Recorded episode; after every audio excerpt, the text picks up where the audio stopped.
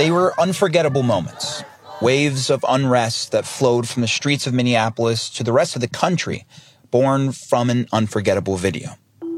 Hi, everyone. I'm CNN correspondent Omar Jimenez here in Minneapolis, where it's going to be a day of remembrance and reflection, but also one that includes a celebration of George Floyd's life and legacy through memorial events like the one we're outside of right now in downtown Minneapolis. I'm in for David Chalian, and this is the CNN Political Briefing.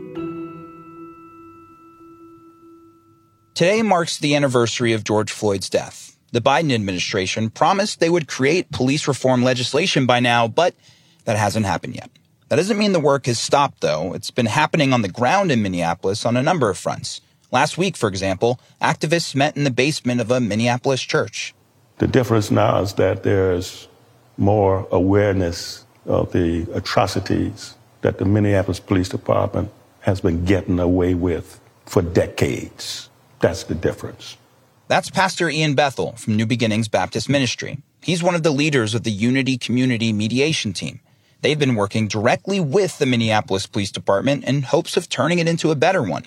AJ Flowers is a co-chair for the Young People's Task Force within the mediation team, focused on setting up the next generation of community citizens and leaders. He's also running for city council in the district that includes the intersection where George Floyd was murdered the future is what matters. And we all got children or we all got younger people out here, and it's even seven, eight year olds who's, who's afraid when they see police.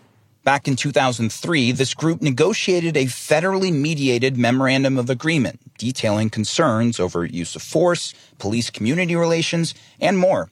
A document signed by then Sergeant Medaria Arradondo. He's now the chief of police and part of why the group is renegotiating.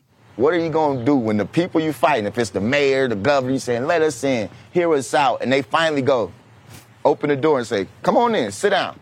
And see what happens is that happens, then we get down, they sit down, they're like, so what is it that you want? Then we, uh, so, um, we don't really have that plan because we're so used to not being heard. But the push for police reform has been ongoing for decades. Meanwhile, names, hashtags, Jamar Clark, Breonna Taylor, Philando Castile, black faces. They begin to run together. And the kid runs up to me like, Mr. Thompson, Mr. Thompson, they just killed someone in Brooklyn Center. And I'm like, wow. And that was Daunte Wright's murder. Minnesota State Representative John Thompson's friend, Philando Castile, was shot and killed by a Minnesota police officer in 2016. That officer was never convicted on any charges. Hey, man, we could have saved George Floyd's life in 2016 when Philando was murdered. We could have saved Daunte Wright's life when George Floyd was murdered. Had we just like looked at police accountability pieces seriously and said, we're going to put an end to this right now. But strategies over how to proceed with police have been divided at times. City Council President Lisa Bender and others have led attempts to dismantle the police department in favor of a wider encompassing community safety department. We have invested, like so many cities, for years, for decades in policing as basically the only way we're investing in keeping people safe. So people think of policing as synonymous with safety, but it isn't working. The mayor of Minneapolis, Jacob Frey, sees it differently. These programs need to operate as supplemental to the work that is underway already in our police department. You, you need law enforcement and you need the community driven approach working simultaneously. Frey pointed to changes they've made in the past year bans on chokeholds, requiring intervention on unreasonable uses of force by officers, and more.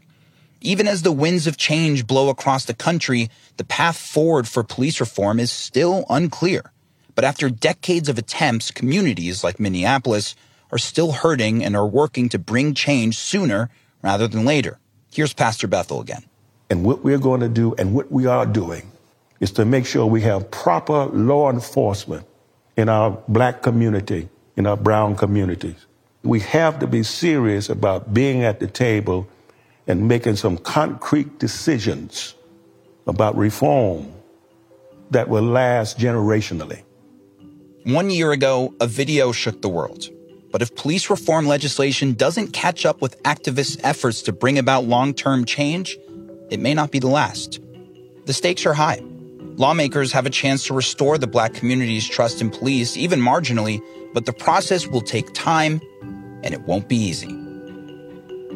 That's it for today's political briefing. Thanks so much for listening. Take a moment and be sure to follow us wherever you get your podcasts. I'm Omar Jimenez. David Chalian will be back tomorrow.